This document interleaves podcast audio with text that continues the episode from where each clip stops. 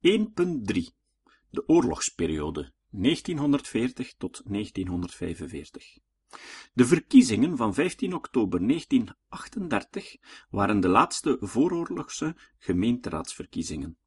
In Wechel was het gemeentebestuur na deze verkiezingen als volgt samengesteld. Wouter Frans Alfons Kleermaker Wechel der Zande, geboren op 4 februari 1876, burgemeester.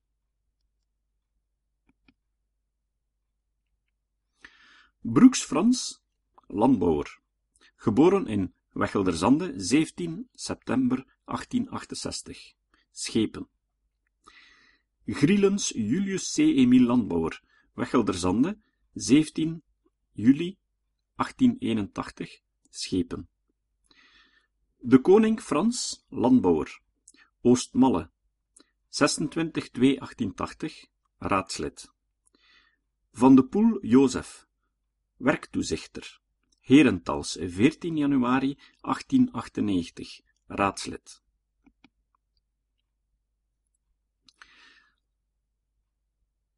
Van Herk Karel Alfons Werkman, Wechelderzande, 3 oktober 1896, raadslid. Van den Broek August Alfons, landbouwer, Wechelderzande, 11 november 1896, raadslid. Snijers Jozef Augustus, landbouwer. Lille, 11 april 1884, plaatsvervangend lid. Smolders Frans Alfons, landbouwer, Wechelderzande, 4 januari 1878, plaatsvervangend lid. Ammans Albrik, landbouwer, Wechelderzande, 5 januari 1904, plaatsvervangend lid. Wouters Karel, diamantbewerker, Wechelderzande, 1 december 1904, plaatsvervangend lid. Geertjens August, landbouwer, Wechelderzande, 3 april 1877, plaatsvervangend lid. Dit gemeentebestuur zou geen lang leven beschoren zijn, maar op 9 oktober 1945 ging men met deze ploeg opnieuw van start. En van in de beginnen had het de handen vol met het uitvoeren van allerlei verordeningen, de mobilisatie van het Belgische leger in 1939 was het begin van allerlei opeisingen. Op 25 augustus 1939 waren er 600.000 Belgen onder de wapens en in september 1939, na de Duitse inval in Polen, werd de mobilisatie aangekondigd. Sinds het najaar van 1939 kwamen er in Brussel alarmerende berichten over een nakende aanval, maar telkens was het loos alarm. De soldaten werden opgeroepen om in sommige plaatsen post te vatten. Zo ook in Wechel. Er werd een tent opgesteld tussen het huis van Frans van Giel en het kapelletje in de Wagemansstraat, toen een volledig open ruimte. Twee militairen hielden er wacht en er stond ook een afweerkanon opgesteld. De soldaten verbleven permanent in en rond de tent. Een oorlog hing in de lucht.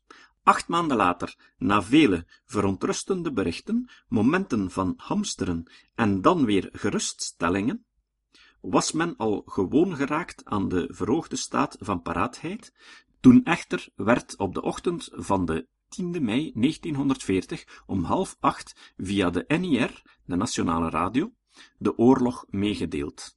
Duitse luchtbombardementen vernietigden bijna de helft van de 171 vliegtuigen tellende Belgische luchtmacht op de grond. De luchtlandingstroepen zetten de aanval in op het fort van Eben Emal en het Albertkanaal. Duitse paras veroverden het bliksemsnel. Het verliep volgens plan, ein Blitzkrieg. De eerste dag van de oorlog werden langs de radio niet alleen de militairen opgeroepen om hun eenheid te vervoegen, maar ook de jongelingen tussen 16 en 35 jaar. De CRAPS, Centre de Recrutement de l'Armée Belge, werden verzocht zich naar bepaalde verzamelplaatsen te begeven. Men vreesde dat zij in handen van de Duitsers zouden vallen, indien zij ter plaatse zouden blijven. De jongens van Wechel werden opgeroepen voor de vlucht over de Schelde naar Eeklo. Cesar Jessen, geboren in 1919, moest op bevel in het dorp blijven als torenwachter. Hij moest geregeld vanop de kerktoren de streek overschouwen en verslag uitbrengen. De anderen vertrokken richting Oost-Vlaanderen. In Eeklo werden ze ondergebracht in een school om te overnachten. De volgende dag stapten ze naar Tielt en dan verder richting Yper. De bevoorrading onderweg was problematisch. Men moest maar zien te overleven. Sommigen aten wat ze op de velden konden vinden. Vanuit Yper ging het per trein richting Rouen, waar ze als soldaat zouden worden ingelijfd. Overnachten gebeurde bij burgers in Frans-Vlaanderen, die tot grote verbazing van vele weggelaars nog Vlaams konden. Op weg naar Rouen werden de Wechelse mannen tegengehouden door twee Belgische officieren die hen aanspoorden om terug te keren. De Duitsers zijn doorgedrongen tot Calais en Duinkerke staat in brand, zegden ze. Toen begonnen ze aan hun terugkeer naar huis. Hoe verging het de weggelaars tijdens die eerste meidagen in 1940? De mensen waren met verstomming geslagen. Men dacht dat er geen oorlog meer zou van komen. Bij de ouderen kwamen de gouwelverhalen van de doortocht van de Duitse soldaten in 1914 in herinnering. Zij die het niet meegemaakt hadden, wisten niet waaraan ze zich moesten verwachten. Maar de angst was algemeen. Op die eerste oorlogsavond, omstreeks 19 uur, ontvingen de burgemeesters het volgende staatstelegram. Bij bevel, minister van Landsverdediging, moet vanaf heden in gans het land de alarmverlichting in zijn geheel ingevoerd worden. Provinciale directeur passieve landbescherming, baron Kogels.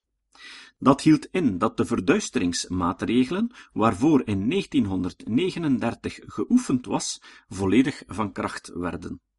Alle licht moest geweerd worden. Mensen begonnen met het afplakken van ramen en het neerlaten van rolluiken en de enkele gaslantaarns in het dorp bleven uit. De Franse soldaten, het zevende leger, die reeds op 10 mei door de Kempen trokken richting Breda, kwamen na de overgave van Nederland op 14 mei in vliegende vaart terug. De confrontatie was snel beslecht. Deze Franse soldaten eisten in Wechel het woonhuis van Frans van Giel op en zouden in hun tuin een artilleriegeschut opstellen. Ze raden de familie aan te vluchten, want volgens hen zou er slag geleverd worden aan het Noordkempisch kanaal. De familie pakte de nodige spullen in en vluchtte naar Roeslade, waar ze een drietal weken verbleven hebben. Op mum van tijd krioelde het in het dorp van Franse soldaten. Overal, in schuur of berghok, trokken ze in. Niet alleen de familie van Giel vluchtte. Toen men vernam dat de Duitsers vlakbij zaten, sloeg de angstpsychose toe. De gruweldaden van het binnenvallen van het Duitse leger in 1914, de verhalen van het neerschieten van burgers zonder enig verweer, waren nog niet vergeten, of kwamen in alle scherpte opnieuw voor de geest.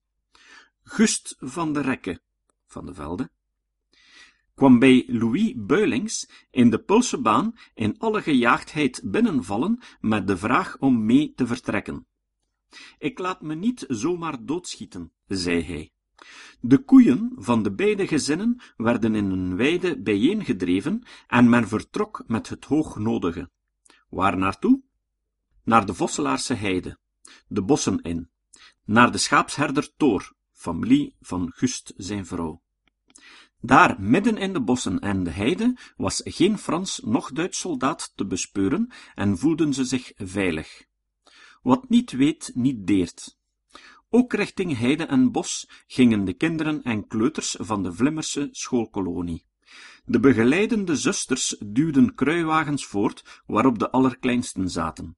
Een bijna hopeloze onderneming, maar beter iets doen dan wachten op het onzekere lot. Alle redelijkheid was men kwijt en de hele groep geraakte tot vosselaar in de allergrootste miserie. Stans Sijsmans en haar dochters Clementine, Evelien en Marie Neefs verlieten hun café-boerderijbakkerij in het dorp en verbleven welgeteld één dag op Duineind, juist op de grens van Wechel en Oostmalle. Men wist niet wat te doen, maar alles was beter dan thuisblijven en het lot leidzaam ondergaan. Een tocht vol Beringen begon voor al wie westwaarts trok richting Antwerpen, Gent, Brugge, Oostende en zo hoopte uit de handen van de vijand te blijven. Per fiets met de kruiwagen, met wagen en kar, een kinderwagen voortduwend, lopend, hopend het geweld voor te blijven, maar veel ellende tegemoet. Het verhaal van de Wechelse families die te voet tot aan de kust raakten, met één kind aan de hand en één baby in de kinderwagen, het verhaal van wie onderweg vermist raakte, de geleden honger, dorst en pijnlijke voeten, de overnachtingen in schuren en stallen, met tientallen vreemde mensen om hen heen, de angst voor het onzekere, het verhaal van hen die de koeien in de stal achterlieten en de trouwe hond tijdens de chaotische vlucht verloren, of zij die de deur afsloten en hoopten bij hun wegkomst alles nog terug te vinden, hetgeen een desillusie was. Ze zouden een lijvig document vormen, vol schrijnend leed. Intussen ging in Wechel, bij hen die een vlucht dan toch niet zagen zitten, het leven voort. Ondanks de zonnige zomerse dagen van eind mei 1940 zorgde de oorlog al op 16 mei voor een drama bij de familie Fransen Lambrechts op het achterste moereind. De aftocht van de Belgische en Franse soldaten was nog volop aan de gang. De eerste Duitsers verschenen in het straatbeeld. Gust Fransen kwam van zijn dagtaak op het veld met zijn hak over de schouders naar huis gewandeld. Op de houtmeet, naast zijn huis, zaten enkele Duitse soldaten. Zij hielden Gust voor een Franse soldaat, misleid door de hak waarvan zij dachten dat het een wapen was. Onmiddellijk bij het zien daarvan schoot een van hen twee dumdumkogels op hem af. Frans van Hoogten, de buurman, heeft het voor zijn ogen zien gebeuren. Voor Constantia Lamrechts sloeg het noodlot toe. Ze bleef in de eerste dagen van de oorlog achter met twee kinderen, dochter Mit, geboren in 1924, en zoontje Herman in december 1935. Sinds de mobilisatie had zij al zoveel angsten uitgestaan met de activiteiten van haar man, die een vrijwillige dienstverbintenis getekend had bij de territoriale burgerwacht. Hij klopte urenlang wachten tijdens de mobilisatie en nam post op het belvedere van het Seringenhof, in verband met de passieve luchtbescherming, meer bepaald bij nachtoefeningen. Gust bezat ook een aantal foto's van vliegtuigtypes die in die tijd in gebruik waren. Toen de oorlog een feit werd, had Stans die foto's weggeborgen onder de vloer van de schuur, uit angst dat ze voor miserie zouden kunnen zorgen. En nu was het ergste lot haar deel geworden. Dochter Miet kon de gruwel niet verwerken en kon wekenlang de slaap niet vatten. Bij het kraaien van de haan en het krieken van de dag kwam er een relatieve rust en viel ze enkele uren in slaap. Toen ze totaal uitgeput en aan de rand van een depressie stond, zocht haar moeder naar een oplossing en is Frans Boeks, geboren in 1927, overleden in 2008, zoon van tante Trees Lambrechts en nonkel Flor Boeks, de ganse oorlog iedere nacht bij het getroffen gezin komen slapen. Na de oorlog is Herman Fransen als oorlogswees geregistreerd en kon hij genieten van een toelage voor studie en onderhoud. Het was niet alleen bij de familie Fransen dat de oorlog een drama veroorzaakte tijdens de eerste oorlogsdagen. Ook bij Jeff Grielens, boswachter wonend op de Vlimmerse baan, met zijn vrouw Paulina Nijs en zijn dochter Marie, die getrouwd was met Emile van den Plas, werden die zonnige meidagen donkere, dramatische dagen. Jeff Grielens had in zijn donkergroen uniform van boswachter van waters en bossen samen met nog enkele andere dorpsgenoten staan kijken op een grote troepenbeweging van het Franse leger. De Duitsers kwamen opzetten en met jachtvliegtuigen bestookten zij de Fransen. Toen er in de vooravond op de deur geklopt werd met de kolf en hij resoluut de deur opende, kreeg hij meteen een kogel in de borst. Door de felle luchtgevechten die aan de gang waren, kon er geen dokter bereikt worden en tegen de morgen aan stierf chef. Wie was de dader? Berustte deze tragedie op een vergissing? Was de dodelijke kogel van Franse of Duitse makelij? De familie heeft nooit uitsluitsel gekregen. Zijzelf geloofden lang dat het een Duitse soldaat was, omdat chef Fransen gesproken had met Franse soldaten. Anderzijds denkt men dat de moord door Fransen is voltrokken en dat Jeff als spion werd beschouwd. Het Franse leger was wel erg argwanend in die dagen. Het raadsel is nooit opgelost. Op 8 mei Achttien dagen na de uitval capituleerde het Belgische leger met Leopold III. De familie van Giel, zoals zoveel andere families, kwam opnieuw naar het huis en begon aan vijf lange oorlogsjaren. Maar ook als het oorlog is, doen mensen wat ze gewoonlijk doen: verder gaan met hun bestaan. Een kleine minderheid ging collaboreren met de Duitsers, een andere kleine minderheid ging in het verzet, de rest trachtte te overleven. De razendsnelle inval van mei 1940 had onmiddellijke gevolgen voor elke gemeente. Het ging niet om een geruisloze regimewissel, maar om een radicale revolutie. Na de capitulatie kreeg België een militair verwaltung. Dit wil zeggen een bestuur dat rechtstreeks van het oppercommando van het landleger afhing en tot taak had orde en tucht in de bezette gebieden te handhaven. Het was vooral een controlerend bestuur. De Belgische administratie bleef bestaan. Dat was in 1914 anders. Toen kwam België onder een Duitse burgerregering.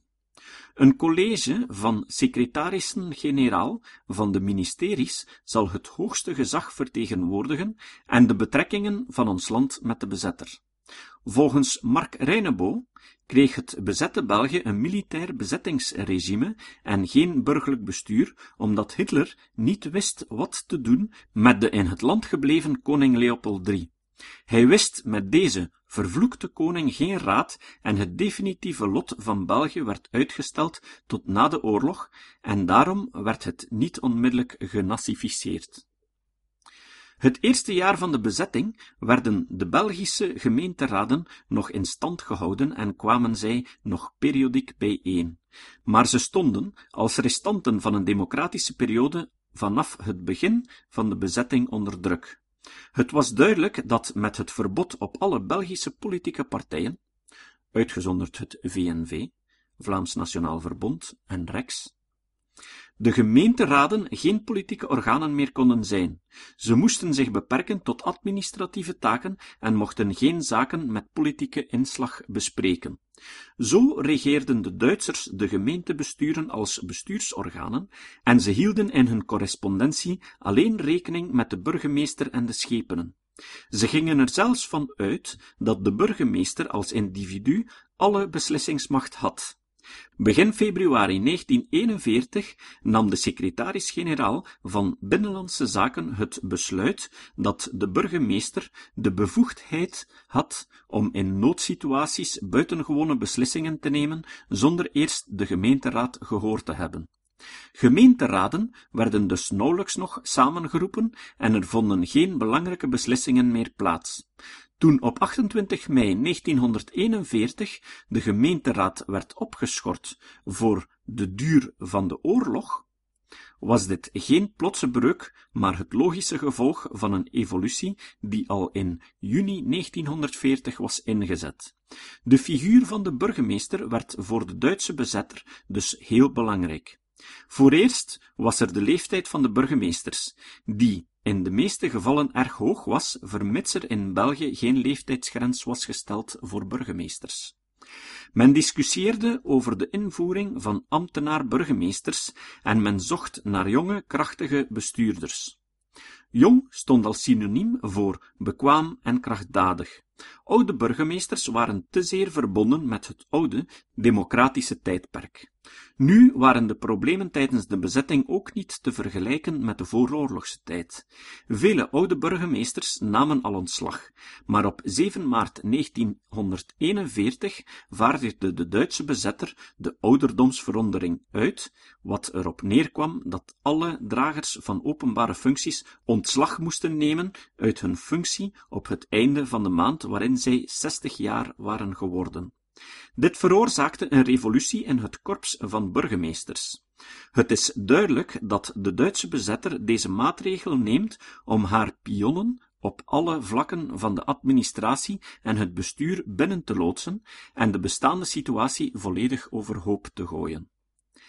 Wat de toestand in Wechelderzande betreft, daar biedt burgemeester Alfons Wouters, geboren in 1876, bijna 65 jaar, zijn ontslag aan bij gouverneur A.I. J. Grauwels naar aanleiding van de ouderdomsverordening. Ook schepen Emiel Grielens, geboren in 1881, neemt ontslag en specifieert in zijn ontslagbrief van 29 maart 1941 omwille van Eerste, mijn gevorderde leeftijd, 60 jaar. Tweede, de staat van weduwnaar met één kind is het mij onmogelijk nog schepen te blijven. Zijn ontslag wordt aanvaard, als ook dat van A. Wouters, die op 12 mei 1941 wordt vervangen door Zef van de Poel, als dienstdoende burgemeester. Het is de arrondissementscommissaris van Turnhout, Raymond Baron de Boerekens, die met een nieuwe kandidaat-burgemeester op de proppen komt. Een kandidaat die niet tot de burgerraad behoorde en dus volgens hem en volgens de gouverneur onpartijdig was. Het ging om kunstschilder Frans van Giel. Wat bracht baron de Borrekens bij Frans van Giel? Was het juist zijn neutrale houding? Want Frans van Giel was geen collaborateur die zich voor de dienst had aangemeld. Hij had nooit ambities gehad een politieke machtsfunctie te bekleden. Hij was steeds Vlaamsvoelend geweest, maar in het hele dossier werd nooit enige betrokkenheid bij het VNV gemeld. De deputatie stemde voor een benoeming buiten de gemeenteraad. Drie stemmen waren pro, waaronder ook gouverneur Grauws zelf. Twee waren ongunstig, namelijk Klerks en Overmeire, en er waren twee onthoudingen. Van Giel werd benoemd tot burgemeester op 3 juli 1941. Op 7 augustus 1941 heeft de eetaflegging plaats bij de arrondissementscommissaris in Turnhout en neemt Frans van Giel het burgemeesterschap op in Wechel, dat toen 1022 inwoners telde.